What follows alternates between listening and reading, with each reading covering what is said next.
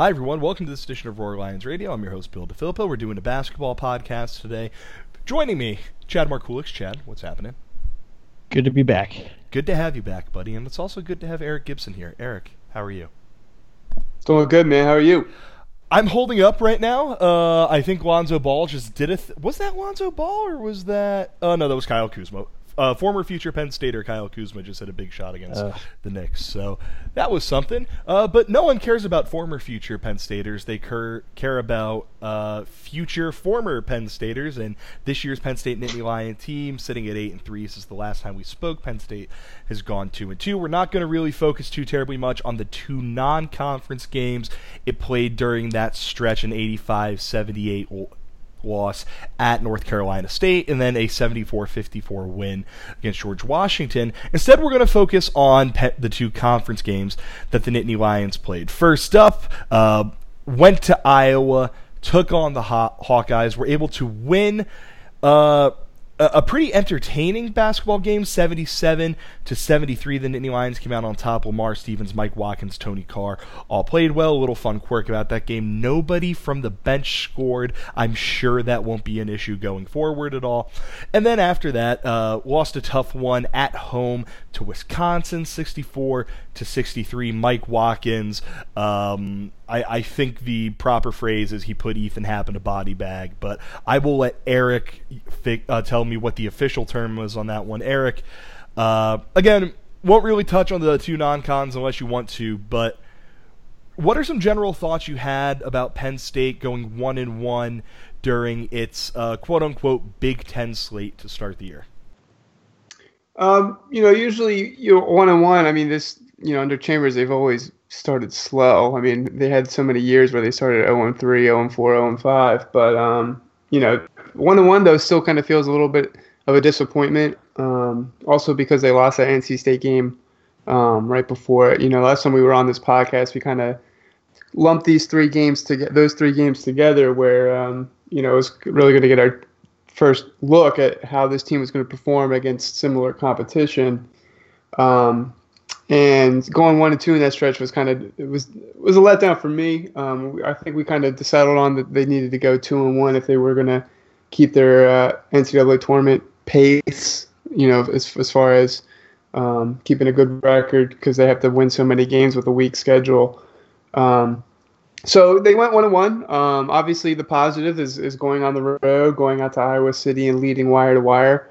Um, and then the negative is, is coming back two days later um, against a Wisconsin team that um, is really struggling. Uh, and they had a, a good chance to, uh, you know, get a home win, you know, kind of get rid of some demons there. I know Chambers hasn't beaten Wisconsin in his tenure here.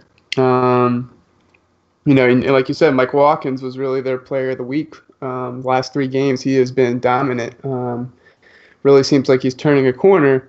Completely outplayed Ethan Happ, you know, an all-American type player. Really, the only solid player on Wisconsin's team, and they still lost. So, um, you know, that game was really frustrating. Um, they they kind of fell into some old habits where they just kind of got bullied into playing Wisconsin style, uh, real slow. They did try to press a little bit, but there wasn't um, there wasn't a sense of urgency. I felt like, and there wasn't that leadership out on the floor um, that they, they wanted to win. I mean, they, they wanted to win, but you know what I mean. They they were just like going through the motions. I felt like sometime at some points in the game, um, and Tony Carr ended up having probably his worst game in a Penn State uniform, I think, um, even including last year. I mean, I, he's had he definitely had some bad games last year as a freshman, but um, and and I was I was disappointed on the assist the insistence of Penn State's offense to continue trying to get him going. Um, you know, they they they basically uh, they didn't really move the ball much, and it, it was kind of like opposite of what Chambers sometimes preaches in the media about how they need to move the ball, they need to share the ball, they can't be a Batman and Robin show, that kind of thing. But in this particular game, um, you know, Carr started out slow. He missed a couple of, of good layups early, and then it was just like their whole focus was on getting him going and running him off some curl screens um, or, or that kind of thing. And he ended up just kind of forcing the issue. And, and it really snowballed on him. Thought he really kind of, he definitely got rattled mentally. Uh, didn't really, he just didn't look himself. Um, which ended up being frustrating later on because in the second half they kind of continued with the same game plan, trying to get Tony going while they had Mike Watkins having kind of the one of his best performances in a Penn State uniform. Now Watkins isn't the kind of guy who can create his own offense. I mean, a lot of his offense comes on lobs, you know, pick and rolls, um, get them in transition. He'll do the occasional back to the basket thing, and that's always Yeah. thrilling. But Yeah, but that was what was so frustrating. So you know they, they were sluggish in the first half. Um, they ended up, I think the halftime deficit was six, um, and then they came out of the second half and still looked lethargic. It was, you know, obviously Chambers, whatever Chambers was trying to do, it was not sticking with the players. Um, and Ethan Happ ended up picking up his third foul like real early in the second half and sat for about five or six minutes um, until he came back in with like ten minutes left and Wisconsin was actually able to increase the lead. And and I you know I actually rewatched the game. I don't even think Watkins ever got a post touch against um, Wisconsin's freshman who was like skinnier than Donovan Jack, um, who they were going to redshirt this year. I forget what his name is. Um, that seemed like a chance for him. Yeah, Reuvers or whatever. Is that what was name? Close enough, Whatever? yeah. Yeah. Yeah. Um, but they never even gave him a post touch and never gave him a back to the back to the basket touch against that kind of guy who you would think he'd be able to overpower. So that was really frustrating. Um, you know, so so as far as like general thoughts, um, you know, I think right now this this is looking, you know, as as good as they've looked, they're still inconsistent. Um, and considering how the schedule's shaping up, you know, everyone wants to talk about the NCAA tournament. This is looking more and more like an NIT team. So depending on where your expectations are, that's that's probably going to be a disappointment for a lot of people. Um, but at the same time, it's still mid-December. Um, there's still plenty of basketball to be played. There's only they've only played 11 games, um, but you know there's definitely some doubt there on whether they can win and go 11 and 7 or 12 and 6 in the Big Ten, which is really what it's looking like because their schedule is just that bad. So we'll see. Eric and Chad, this is really a question for both of you. What was the first word that popped into your head against Wisconsin when Mike Watkins attempted a three? Well, one that the shot clock was running down, so And honestly, he, I was wasn't. like wide open, and he was kind of just standing there. And he's shown like on free throws that he is a, a passable stroke. So This is a Yeah. family podcast, so I won't say it. is it?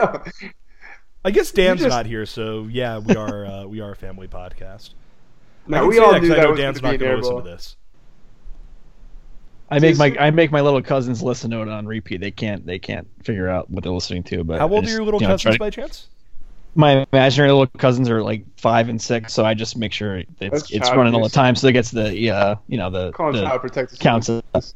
As- That's As fine. you can They don't have to probably guess based on the fact that he appears on every episode of the Penn State basketball podcast, Chad's pretty sick.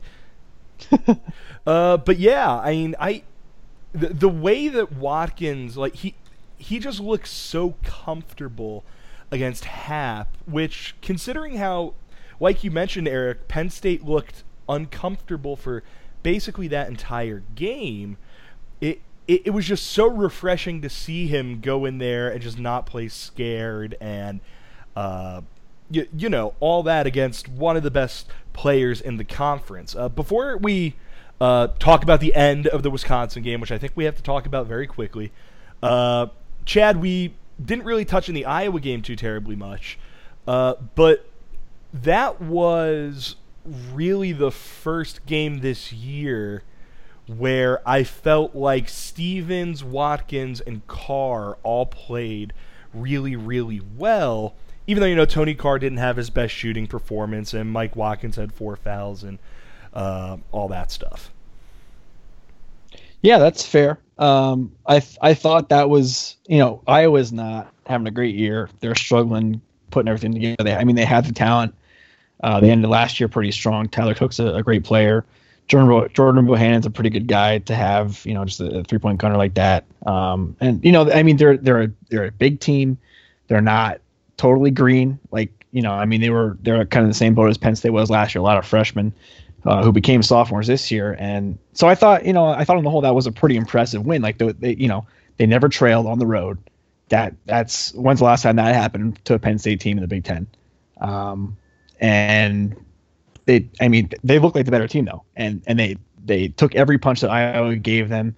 um, and responded every single time, um, which is what made that Wisconsin game so so disappointing. Like they just showed. I mean, I was I was I don't really get upset with Penn State losses. That's you know I'm, I'm kind of used to it by now.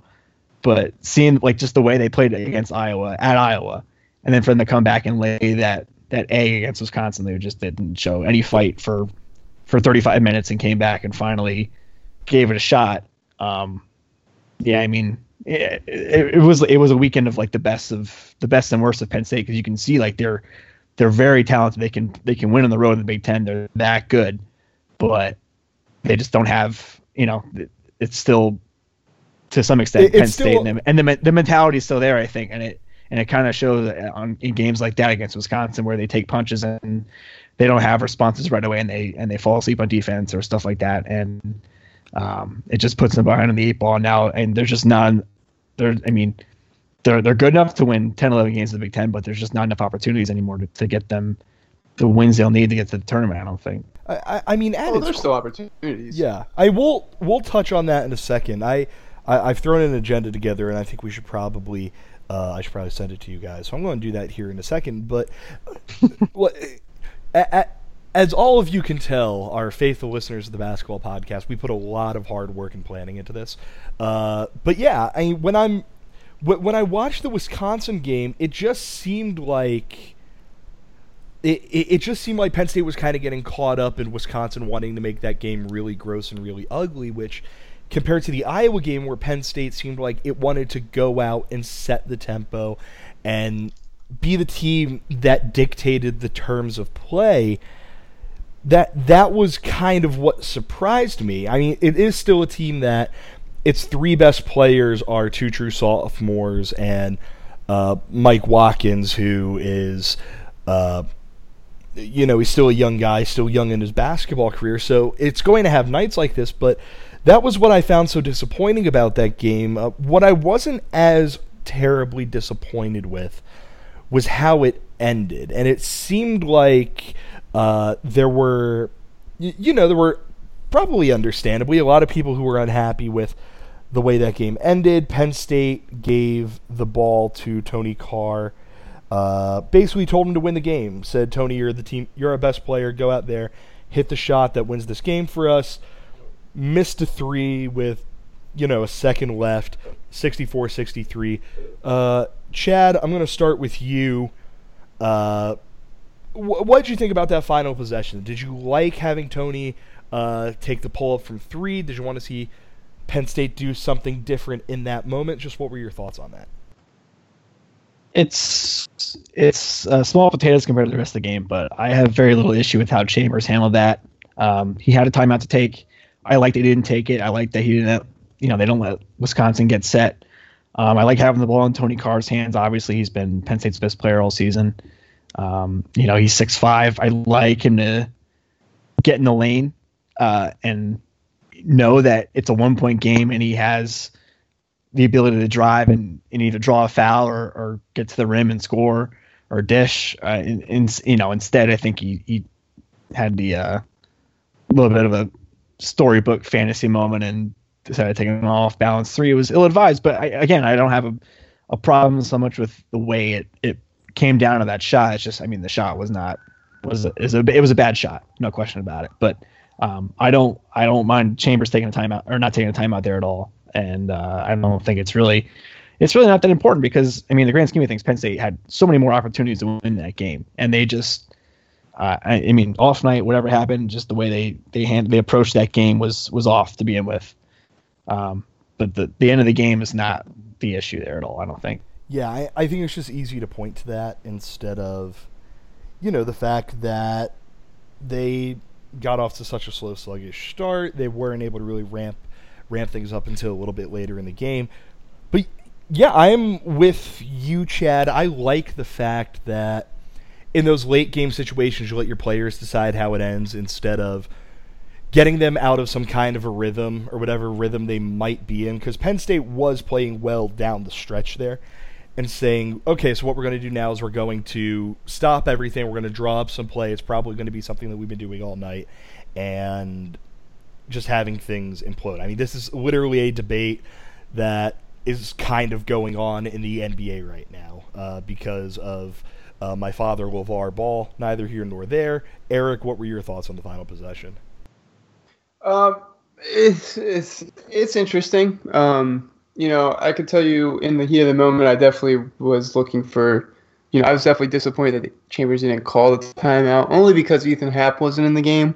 Um, and again, it goes back to Watkins not really being a focal point of the offense, even though um, he was really. He, I mean, his confidence was. He was the only one that was confident out there um, that I thought. I mean, Reaves was making plays late too, but um, that play just kind of you know, they, it was it was off a missed free throw. Carr got the rebound, and you know, Carr's always cool, and nonchalant at the time. But I felt like that, that this time it kind of bit him a little bit because he he hesitated coming up the court.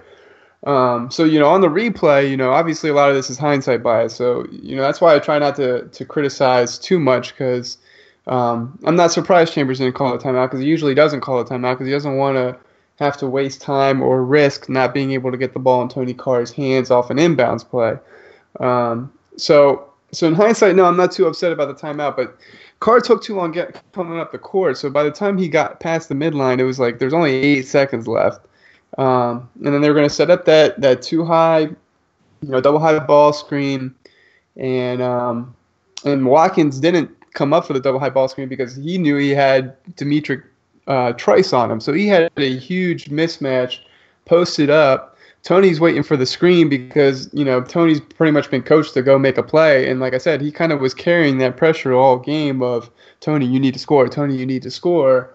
Um, so Tony didn't see Watkins until it was too late. And at that point, it was like he had to shoot it. And that's, I don't want to say he panicked, but it was just, he was running out of time. So I guess, I mean, yeah, I guess he did panic. And he, and he took a, a terrible shot. And as soon as it left his hands, you know, I've, I've seen Tony Carr play a lot of games, and he's usually been a late game playmaker. But I knew as soon as he, he shot that, that was that had no hope. And um, so that was frustrating because they made such a spirited comeback. But honestly, what was more frustrating is Lamar Stevens' turnover. Like two possessions before that, when Watkins um, destroyed Trice. Uh, like Trice took a terrible shot, and Watkins easily blocked it, gets the rebound, brings it in the front court with like a minute left and passes it to Lamar, who just uh, acts like nobody's behind him, and like that was that was more frustrating for me um, than the very last possession.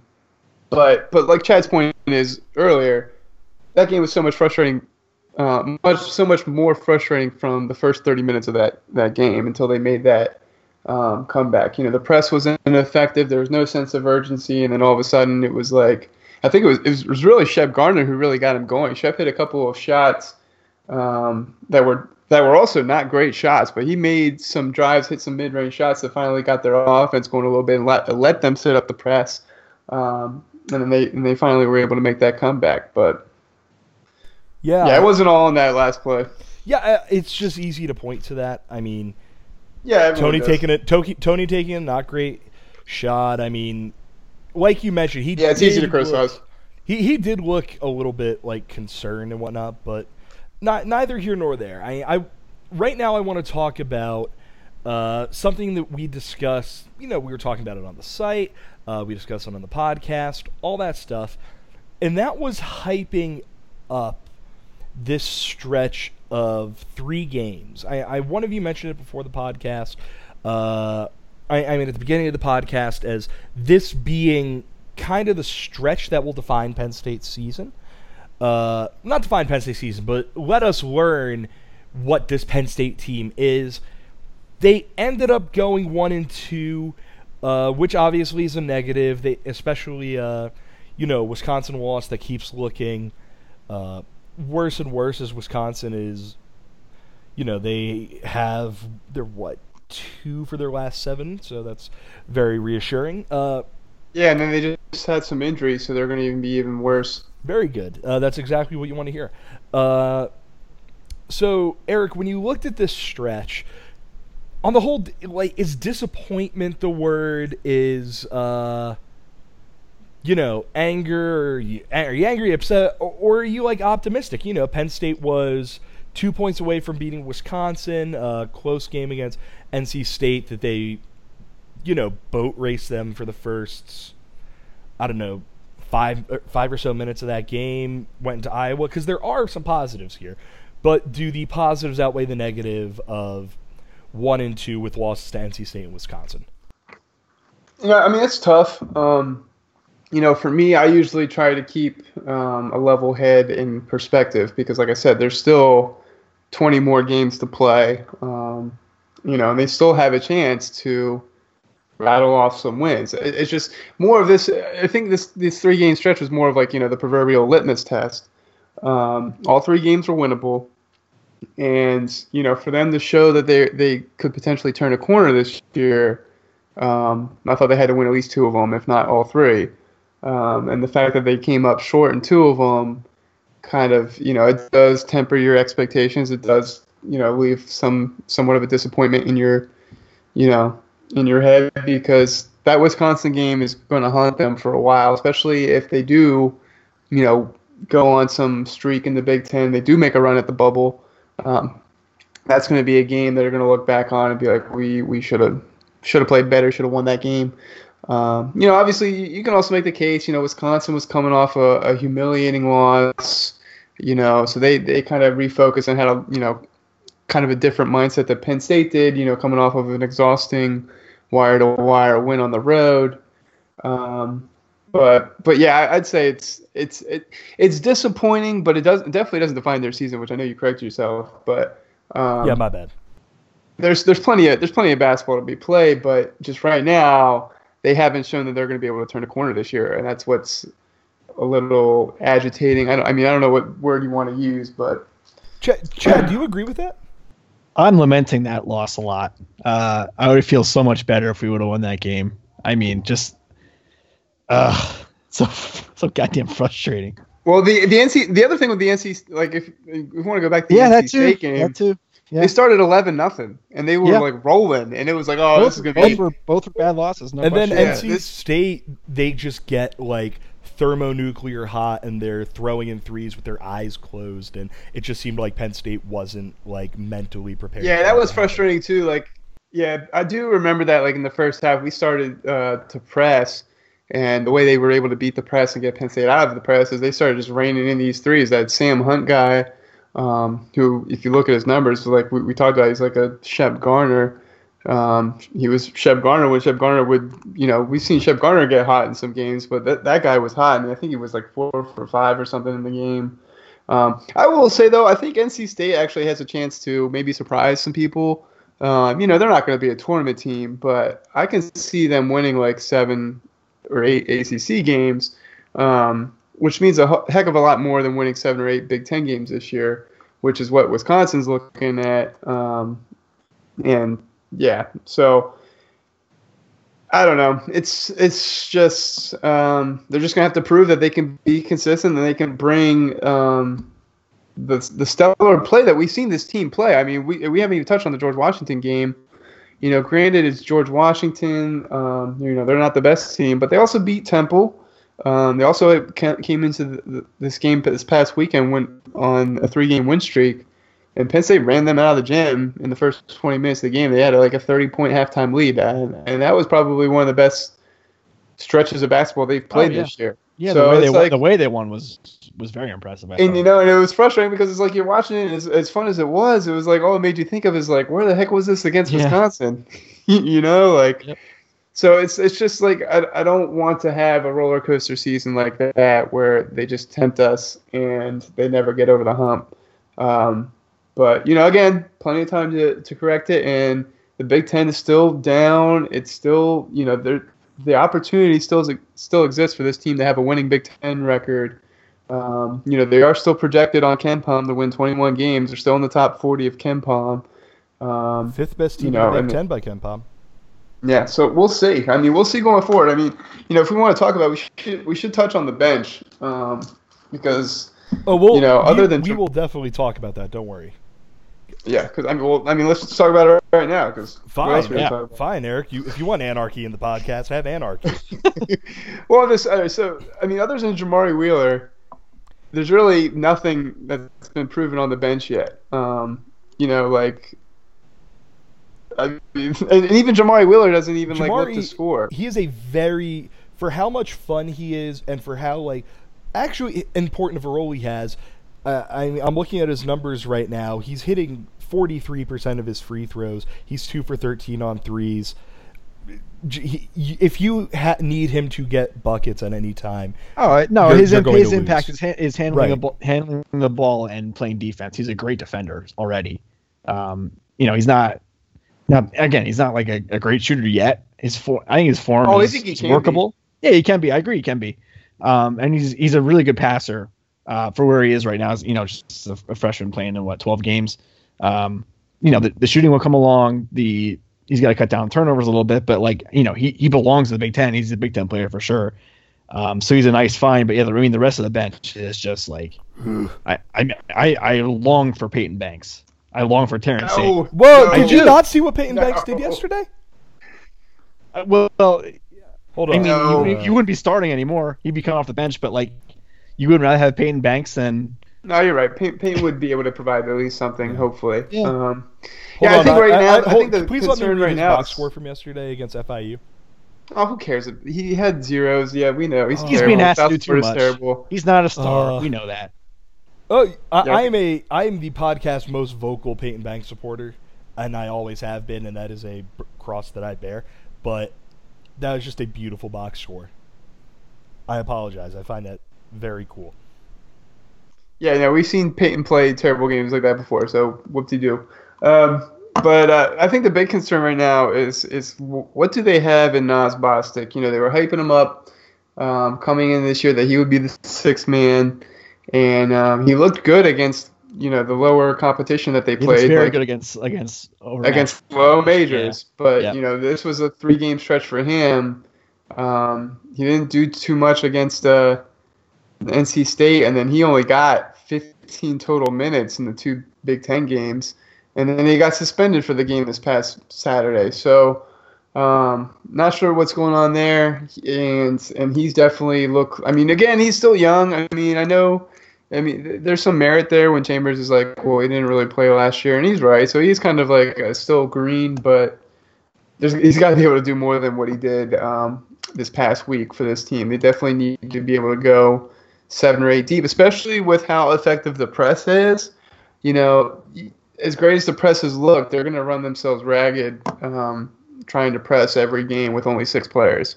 So we'll see what happens there. And then, of course we've got our, our two favorite bigs off the bench in Julian Moore and Satchel Pierce. Hell yeah. And um, yeah, not I, great. I yeah, uh, at least Mike Watkins is able to play thirty some minutes a game now. Yeah, yeah. Mike, Mike, uh, Mike, playing 34 minutes against Wisconsin, 36 against Iowa, and uh, well, 26 against NC State. But those first two that I said were very reassuring. Well, he plays 30 some against George Washington too, right? He did. Yep. Uh, yeah. So he so so Satchel has two DNPCs CDs CDs in the last two games. Uh, Julian Moore's knee is still obviously bugging him. He's he's on a some kind of minutes restriction or or you know limited basis availability. Um, it's not great that we're leaning on Mike, especially considering I mean Satchel's there. Satchel is a he's played D1 basketball before. Uh, he's not totally inept, but so I mean something's up there. I don't know what it is, but something's up. That's up. true. Yeah, Satchel has fallen out of the rotation. Um, but honestly, like I, I don't. It just, just I don't think he's got the athleticism. I, I just he's too slow footed. He he can't get off the ground. Um, he doesn't seem to be able to use his his size for you know exactly. He, he's not he's not a yeah. very he, he doesn't play like he's seven foot two fifty at all. No. Yeah, uh, at no point have I really felt like he's been it, trying to impose himself, which I don't think he can. Yeah, yeah I was going to say. Yeah, I don't think are just not wired to. that way. Well, no, I mean, like even on even just like on the glass or something, I haven't felt like he's. Well, yeah, and that goes back to like he doesn't really he can't get off the ground, and yeah. um, you know, hopefully you hope he can put a body on somebody and keep people you know boxed out, but yeah, he's he hasn't been able to provide too much, and, and you know, like I said, we, we kind of it's not too surprising. Um, but honestly, I, I, I, like to see John Harris get some more minutes. Um, you know, granted, just because I, I just feel like Julian and and um, Satch are just kind of we, we know what we're going to get with them, and they've been. You kind of have more- to get Harrar, uh, Harrar and and Buttrick more minutes just to see what they are. You know, like Yeah. and Yeah. and if and if you know Stash and Julian aren't going to give you enough, uh, and Zamgulis too, like just you have to get him out there and get him time. Like these these next two weeks are huge for for those two guys, just to Oh, get them sure. get their feet wet and and hopefully see what you know. Maybe they're maybe they'll show something in games they're not showing in practice if they're not earning minutes in practice. Just you have to Yeah. try something because the bench is not giving nearly enough right now. But yeah, Julian's a fifth year player. He bites on every pump fake. Um, it's just, just it's so. Fr- and then he like he will he'll still boot like layups and just it's it's very aggravating. And, and you know, I don't want imagine where I this team would be without Mike. Try to imagine where it would be without Oh, Mike. let's not let's not let's not even think about that. Why? Why, Which is why would you? Why would you do that? Why, Chad? We had we had a discussion uh, in our Slack room the other day about uh, the big men that Penn State has had compared to the rest of the Big Ten, and oh my God, it is it's not pretty. I mean, how many? There are so many other big men in the Big Ten I would take in the past like five, ten years over our our big over Penn State's big men. Yeah, even very very average big man would be Luka than- Mitrovic, give him to Yeah. me. Yeah. So Mask and all. So yeah, other than Jamari, man, the bench the bench has got a you know, and we knew it was this concern coming into the season, but they got to get more from them um, if they're gonna play this 31 game schedule. And especially, you know, they've been at their best when they're busting out that press where they're just ramping it up to 11 and telling telling guys to just fly around all the time. Like that that is something that like deep down has me really worried that you know, they're going to start falling behind in games from so they're tired, which leads to them having to bust that out, which leads to you know, after that stretch of Minnesota, Northwestern, Ohio State, Rutgers, and Michigan State, they get a little bit tired and sputter down the stretch. But uh, it's also, I, I don't know, like what what is the answer, Chad? If there is an answer other than um, prayer and spending a little bit money, more money on a training and recovery staff. Uh, see if you can get Myles Dread to enroll early. That's my that's my solution. I hope they're really. I honestly got honestly God, I hope they're doing their due diligence on that and seeing if they can get him to graduate early. Because like, what else can they do? I don't know. I have no clue. It's it's just gonna be a it's gonna be a six seven man rotation all year the rest of the year, and it's and you can do it, but it's it's a challenge Yeah. to try to win with that that kind of rotation. Eric, do you see uh do, do you see any possible solutions to uh, the issue facing Penn State right now? Uh, well, I mean, really, just it's I think that of- noise kind of sums it all up. So Yeah, dude, it's, Yeah. it's it's all like in the freshman's hands. If somehow, you know, obviously Buttrick and Her- and Harrar, it's not surprising that they're not ready now. Maybe they can make strides in practice and be able to give them five, ten minutes down the road. Um, you know, I do think Jamari's offensive game is going to get better. He's kind of like suffering from the Tim Frazier um, syndrome of just not wanting to shoot. Uh, but I think the kid, the kid's going to be able to score. Um, At a certain kinda- he's point- just got yeah, like at a certain point with him, I think he's going to get to a point where just no one can stay in front of him. It'll, it'll click. It'll click Yeah. with him. I have Yeah. no. He's just he I just has fr- he has freshman jitters right now, and he's still trying to figure out where he fits in this team. And so. uh, hopefully, I mean, it happens the this quick, year, though. yeah. It, God, God willing, it. if it happens year. this year, sure, I'll be over the moon. Well, you know, I'm, I'm not. I'm talking like five, six points a game. I'm not talking. I'm talking Like, sophomore year Tim Frazier. I Yeah. would take that in a Yeah. heartbeat.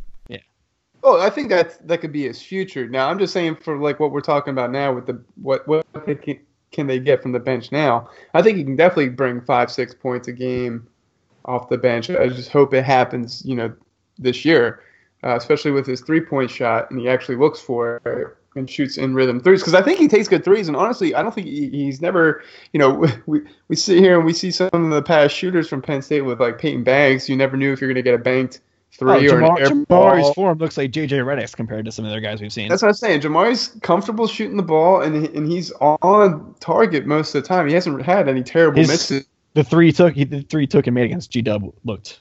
I mean, that was good. That's what I want to see. You know, Yeah, I- I mean, and and look at. Reaves. We said the same thing about Reaves, and and he's now become He's close a- to a 40% three point shooter. by the way, having a just a fantastic year, Josh Reaves. I Yeah. feel like we're not talking about him Yeah. enough, but Yeah, we do need to give some love to Josh Reaves. Do, do, you- Yeah, do you want to do that? do that now. Yeah, I was going to say, do you want to do that now? But- Yeah, let's absolutely. I, I, I'm I'm blown away at his connection with Mike Watkins because I feel oh like yeah, yeah. it, it, their two man game is better than like Tony and Mike's two man That's game. that's their go-to play when they need a block, out, especially out of the half, out of the second, coming in the second half. Like that, they always run that little pick and That- roll That on pick the and wing roll with, from the with slot, yeah. Julian- with uh, Josh and and, jo- and uh, Mike Watkins. It's And he And it's always so looks effective. for Mike. He always Yeah. looks for Mike. He always Yeah. finds Mike, and Mike always Mhm. converts. It's they could have ran that last possession of Michigan. I had, I had a fun question. Is, is Josh Reaves a pro? No, The way he defends, you know I what I'm saying? I don't think. Yeah. I think he, if the only way he would make it to the Weber. NBA, the only way he makes it to the NBA is if he suddenly becomes a dead eye three point shooter, and Ah. you know, like a team like the Spurs or a, a team like the Spurs that just turns players into super duper megastars, or you get like a team that a team hires Sam Hinkie. Like those he's are he he is like I mean he's he's a, a an elite defender. We all agree. Yeah, I was gonna say right? honestly, I think he could. I think, Ch- now that Chad's like posed the question, I'm starting to warm up to it already, just because he does have the His- athleticism. his decision making is so much more improved this year. Well, he's turning the ball over at like 11% of possessions. That's way better than he's ever been in his career. Shooting uh, 64% from two point range, 38% from three. Not a high volume, but and I he mean, still can't it- shoot layups right-handed. right, Yeah. right. You know, Well, he, that- if he, I mean, he's, he's running in his, yeah. he's he's grow, he's definitely growing, and he's you can tell he's an upperclassman now, and he looks he's he's been fantastic this year. It, like that's the thing. He he's not especially great at dribbling with his or doing much of anything with his right hand. Did you did you not see the one move he pulled off? We got to the rim and and Mike slammed it home. He missed a Oh my layup, god, but that was like rid- it was was ridiculous. I've never seen him do something like that. I didn't know he had that was ball gonna handling. That's, Yeah. that's more the thing. Like you can tell this year that ball handling, especially, he just seems exponentially more comfortable than he's been at any other time during his Penn State career. Yeah, he, And he the- cut his turnover rate in half. Yeah, and the big thing with him is that the first two years, and, and there were moments basically in the second half of last year where he wasn't doing this, but his favorite move seemed to be okay, so right now I'm going to get into the lane and then I'm going to jump and then I'll figure out what I'm going to do after that. And he just hasn't, what like that aspect of decision making has just been He's he's still better. prone He's to that every once oh, in a oh, while. he's still prone to it every once in a while, but compare that to you know, it was a two, three times a game thing. he's the he's very much reined that Yeah. in over the past Yeah. year. Yeah, he's definitely grown in that in that aspect for sure. And then of and course, he's I mean right now his, his rating is 130.1. Like yeah, he's top 100 efficiency efficient player in the country. Yeah, and- it's there is not amazing. enough like praise I think we could heap on his defense. Like he is the spark plug of this team. Well. I- mean, he's kind of the heartbeat of this team. The spark plug of this team might be more Jamari because when they bring him in, like they start, you know, everything gets ramped up a little. But Pat As before Jo- the before the GW game, Pat said that they had they were looking for a leader. I I'm shocked it's not like he didn't single out Josh Reaves. It seems Yeah. like the energy he brings and and his attitude would be like a perfect leadership kind of guy. But I mean, Pat knows more than I do, obviously. It all- But, uh, yeah, it always seems like when Penn State is in that little stretch where you know they're down by eight, they're down by ten. Maybe one or two things need to go right for them to get back into a game. Josh is the guy who is doing those one or two things that you know cuts it down to a two possession game. Whether it's forcing steals and then getting layups, whether it's just defending guys close, whether it's connecting with Mike, something like that. And I, I don't think we can like it, it- I I don't think we can really sh- say like how important his role could end up being on this team because he's the guy that, like you said, Chad. If Penn State needs a leader, I feel more comfortable with him kind of taking that role than anybody else on this team. Even if you know Tony's the point guard, you want to see that out of him, and you want to see him kind of, you know, take control of things on a nightly basis. yeah. Tony doesn't have to be the leader per se. He just I mean. He has to he has to play his game, and he's been very good at it so far. This I mean, the Wisconsin game was an aberration. I think, um, you know, the the way he's been passing the ball and shooting it from three. I mean, clearly he's he's, he's the guy. He's our he's our best player. He's our What baby. game- And, what game uh, was an aberration? Wisconsin, Wisconsin, the Wisconsin game? We went five For- for, for 22 Reaves? or whatever. No, for no, Tony. for Tony. Tony. Oh, okay, my bad. But my bad. even but like that's the crazy thing about Tony. That game was an aberration for him. He had 16 points and 9 rebounds. Like an aberration for him is still like a not horrific night. On how many shots way- though. Yeah, On 22 used way too many shots, possessions. Yeah, not great. He was he was bad that He game. was I- bad. He would And admit I'm not, I'm not going to make Right. that point because he just had he, like again we were just force feeding him every freaking possession of that slow game. I, I'm also, Um, to be clear, not saying that he was good during that game, but his bad games are better than, you know. That reminded me of the worst of the Talor Battle era, like Yes. that uh, 2009 2010 season where it was just battle and and the, he was the offense like you know let it go down and run the shot clock down and and Taylor jack do something. up. That was yeah, it was bad. Uh, gave me some bad flashbacks. Yeah. Yeah. So I, I, I think let's look forward. Um, I think we're at a point where uh, we've done enough talk about Penn State's roster and done enough talk about the last couple games. Let's look at. We haven't even talked about Stevens. Sure. Okay. Sure. Let's talk about Lamar. Go ahead. Uh, he uh, he's we're on his roller coaster again. Yeah. Where some days he comes out and he looks fantastic, and other games he comes out and looks like he's on another planet. And It- he he did not perform well in either of their losses. Um, you know, and, and I don't want to place it all on him, obviously, but I know he was he was definitely brutal in the NC State game, and then the Wisconsin game. Like I said, that turnover with a minute left was brutal. He picked up two early fouls in the first half and had to sit out, you know, six or seven minutes. Settled for way too many jump shots. Um, I don't think he. I'm looking at the box score. He only took seven shots against Wisconsin. I'm telling you, they were.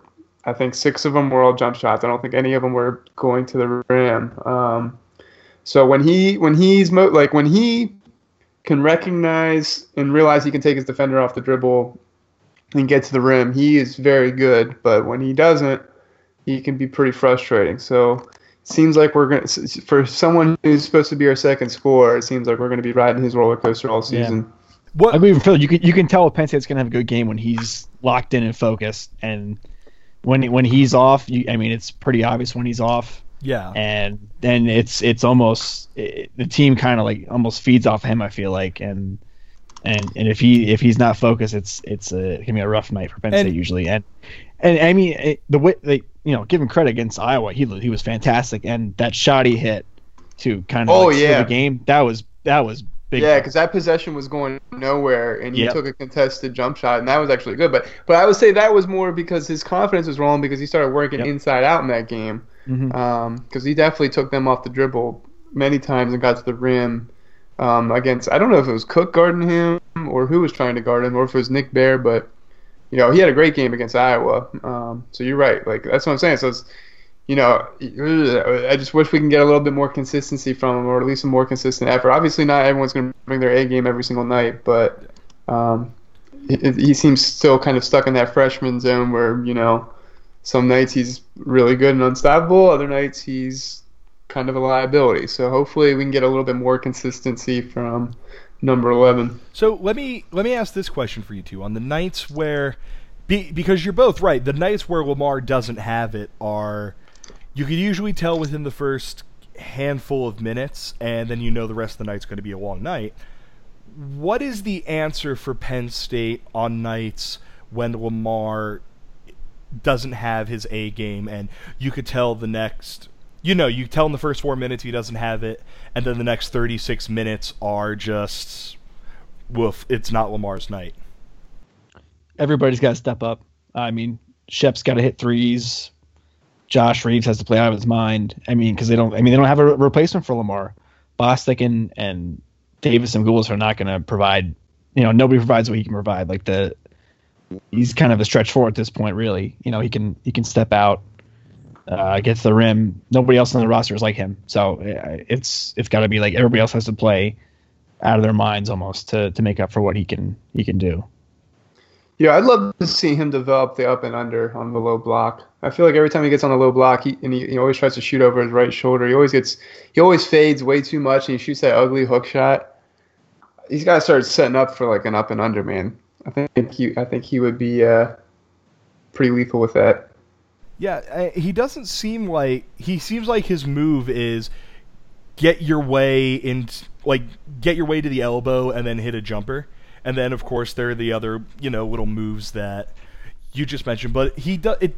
It would be nice to see him just start like I don't know, watch 10 minutes of Joel Embiid film or something like that and watch some crazy footwork and adopt that. But yeah, I mean that that's kind of the that that's quietly one of the big questions that I think this team is facing. Like on those nights when Lamar is off, who is the guy who uh, who kind of provides that shot in the arm that you're going to get because one they're not taking Lamar off the court. I mean even against uh, against Wisconsin, he still played 29 minutes. But, but at the same time, you kind of have to basically assume that you're not going to. He's not just going to flip the switch at halftime. So, I, mean, thank God Mike Watkins had a big game because then I don't know what Penn State's front court looks like against Wisconsin if, uh, you know, Lamar and Mike just kind of, just kind of throw things out of there. Um, yeah. Any other roster things that you want to talk about before we talk about uh, the the last four non-conference games, and then I can't imagine that we're going to do a podcast at any time during that stretch. So we'll go up to the first two Big Ten games, Maryland and Northwestern. I mean, it's it's too early to talk about those, but you're right. These next four games are kind of snoozers. Um, George Mason, I don't know if you guys are, see, saw this. They lost to Georgia Southern today, 74 to 51 at home. Hooray! So uh, Georgia Southern apparently is pretty good. Yeah, I mean Georgia Southern is actually a top ten or top 100 KenPom team, but yeah, getting run out of their home gym by a school like that, yeah, Penn State should uh, roll. I mean, it's Josh Reaves' homecoming, so I'm curious to see how Reaves plays. You know, Reaves can be a very emotional player, um, so you know, I think we're gonna. I think it's a good test for his maturity. You know, instead of like trying to force the issue because he's home in front of all of his family and friends. Um, if he still plays the way he's been playing, I'll be pretty encouraged. Um, but otherwise, yeah, these next four games, unfortunately, you know, Coppin State's not even worth talking about. They're one of the worst teams in college basketball. Um, Binghamton is the return of Ben Luber as an assistant coach for Binghamton. Um, wow. They're not really you know, worth. There's not a whole. Oh, actually, no. J.C. Show's on that team. You remember J.C. Shaw? Oh yeah, yeah, yeah. I, I forgot he yeah. transferred there. Yeah, he started at Bucknell and then he transferred to Binghamton. He's like one of their best players. So we'll get to see him. That's kind of cool. But I, I, I, would imagine most people on this podcast don't know who that is. Um, and then Rider will be interesting. I guarantee you there will be a lot of trash talking in the Rider game because they, they are also made up of a lot of Philadelphia players. Steve um, Jordan. Stephen Jordan, Tyre, Marshall.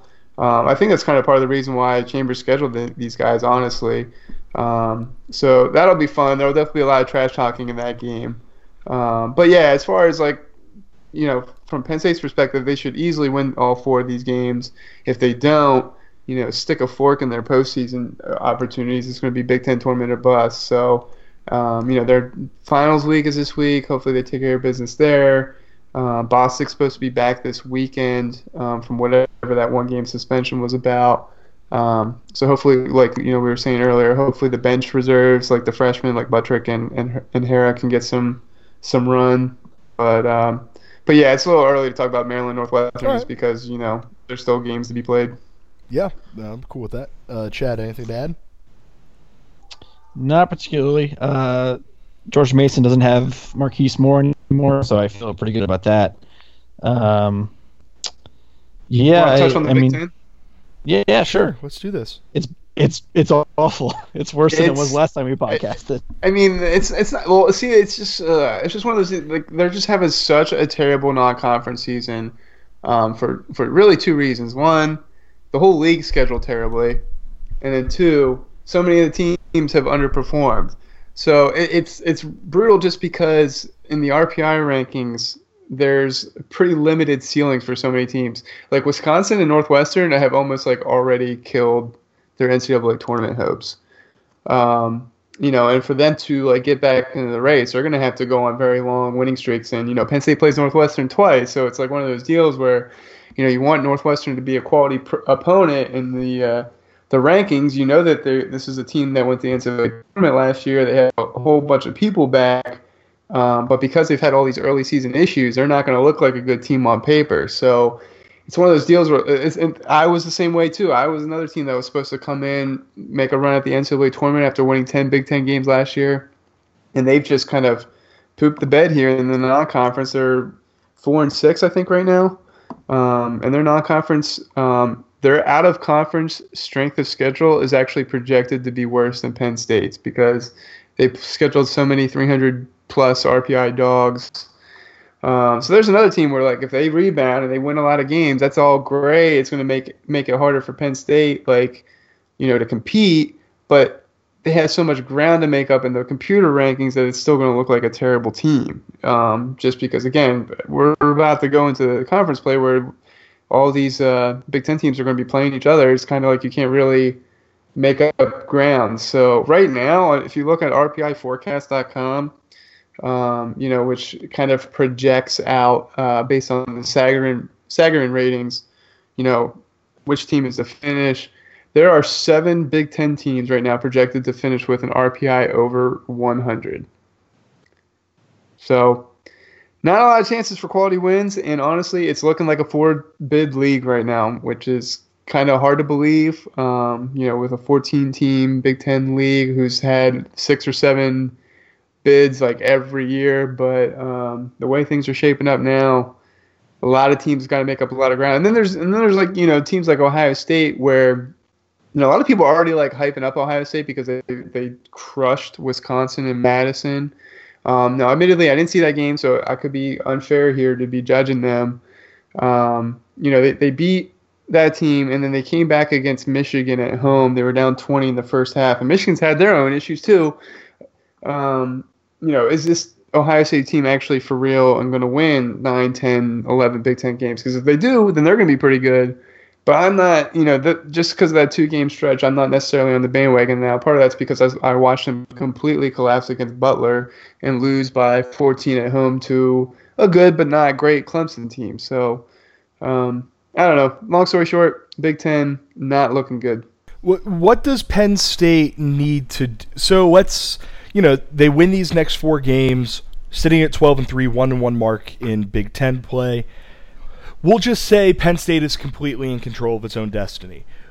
What does Penn State need to do? Because the way you're making it sound, Eric, the projected 21 and 10 record that it has on KenPom with projected 10 and 8 mark in Big 10 play might not be enough to get them into the NCAA tournament, and at that point, we're hoping for an NIT bid.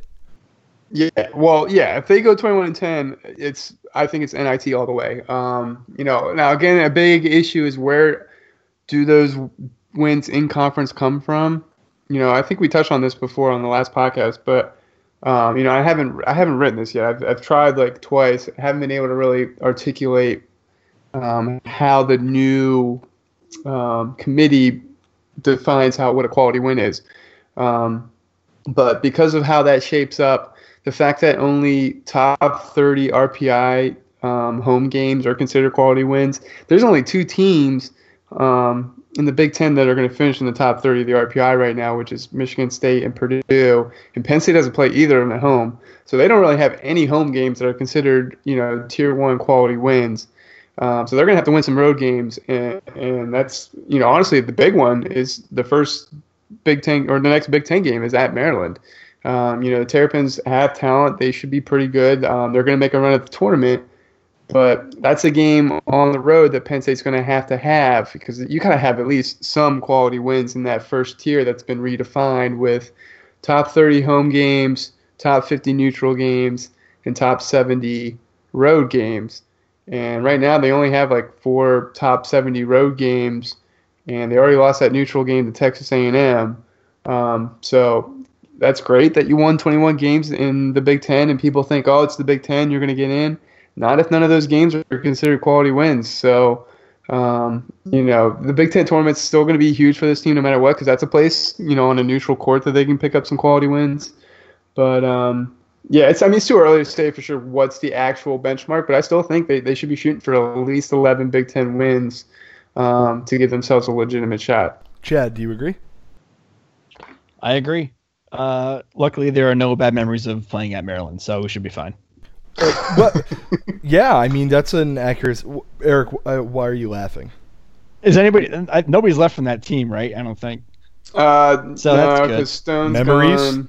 No, from uh, from Penn State, who played, who lost in that game. Do you not remember like the last New Year's Eve game at No, I- I oh, I remember remember. very clearly, I'm Julian. Julian Moore got pushed around. Julian Moore's left. Yeah. Uh, Shep is is. I'm saying, is there Shep anybody else still from that, there? from that team who was playing Oh, from Penn on that State. team for Penn Um, State? who I- this I'm. I'm looking right now. Uh, I think that's- not. Yeah, it would just be Shep and Julian. I don't think anybody else. Jeff and Julian. Uh, that Penn State. Well, I think no. Josh was there. Josh was there Oh, Josh that was his there, freshman yeah. year. Uh, Yeah. because that was Brandon Taylor's senior year. Uh, well, yeah. yeah. Well, they, they all beat them last year, so it's at, at, at the BJC. So L- Fun little Um, fact about that game: uh, Devin Foster's O rating in 17 minutes was zero. yeah, miss you. I, mi- I, you know what? Don't hate. I miss Devin Foster too. Oh, so do He was- I. Devin Foster ruled. I, I I loved got him. on this team. I got so much love out of Devin Foster name searching and retweeting himself after every Penn Spider State Hulk. game, win or Yeah. lose. Spider Hulk. yeah, uh, shout out to whatever Crispin brother uh, was the John one that- Crispin. John Crispin, that's right. Made us very happy with that. Uh, yeah. So, um, with these Dude, how are they playing? I'm looking at this box score. How are they playing so well in this game? like, I don't know how they were like winning Penn, so well. Penn State Like, or uh, yeah, how did we have a 13 point lead? Like we're looking at these stats. Penn State Davis hit shot a three. twenty That's six how. percent from three, like that. And then I believe basically every Maryland player not named Diamond Stone played really badly, which had probably had a lot more to do with it. yeah. Win Except for- percentage was a, was uh, pretty damn high. Is Like, Diamond he- Stone even playing in the NBA? He's uh he was He's on been in the the D League, I think. Uh, but yeah, he's in the D League. I'm pretty sure. He's on. He's not with the Clippers anymore, I believe. I think I saw that. I Uh, he's oh, with, he's though. with the uh, Windy City Bulls. There you go. Yeah, he is a teammate of Zach LaVine right now. Wait, he can't even crack the Bulls roster right now, and Uh, that dude put up forty points on us. He is 39? Uh, he is teammates Again, uh, Our big men have just been. He- it's his teammates in the G League are Daniel Ochefu and uh, Okay. Wisconsin legend Duje Dukan. Dude, yeah, Ah, Yeah, he he was in the league for he had a cup of coffee in, in the actual NBA for a with while. the Kangs, Uh, if good I for him. correctly. Yeah, yeah, good for him. I think Ochefu got some run with the Wizards too. Good for them. Oh yeah, yeah. So uh, the point of this episode of the podcast is we just wanted to talk Davis had about. eight points in that game. Holy shit! Sorry, it's probably a career high. I high. forgot about it. Has to be yeah. Davis and Sorry. Donovan Jack both had eight Sorry. points. Uh, Apologies to my cousins who are listening to this. I mean to curse. yeah. uh, oh god, Jordan Dickerson at five thousand eleven minutes. Is that the game Yeah, Donovan he got got dunked on really hard by uh, Donovan- Dez Wells? Yeah, Donovan had uh, Oh, five that was the thousand game twenty before that. minutes. Never mind. Yeah. Excuse me. If there is any solace from this game, it's that Rasheed Sol- Sulaimon played terribly. So I do take solace in that. Thank you. One Yeah. point. there we go. Hmm. Ah, all right. So let's uh, end this episode of the podcast before we start talking about other painful Penn State basketball memories, and this one goes on for a while. Uh, yeah. Thank you everyone for listening to this edition of Roar Lions Radio. Subscribe in all the various ways that you subscribe. Uh, head on to iTunes, leave us a review and a rating and all that stuff. Buy some shirts, keep supporting and reading the website, and follow us on all our social media channels. I say them all the time, so I'm not going to do it now. I have other things to go do. One last time for Eric Gibson, for Chad Markulix, I'm Bill DiFilippo. Take care, y'all.